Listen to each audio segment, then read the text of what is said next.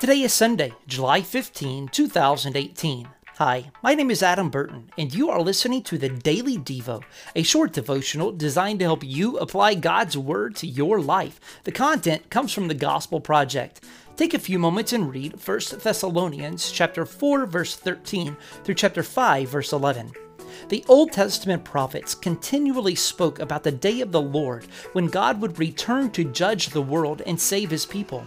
Paul spoke of a future day of the Lord when Jesus would return, raise his people from the dead, and judge unbelievers. Christians live in light of Christ's second coming. If you are in need of prayer, please get in touch with me. I would love to pray for you. You can connect with me on social media or shoot me an email, adam at adamburton.net. Oh, thank you.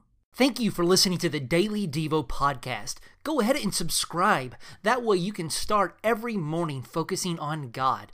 Also, please give us a rating and review in your podcast app. This will help others to find the Daily Devo.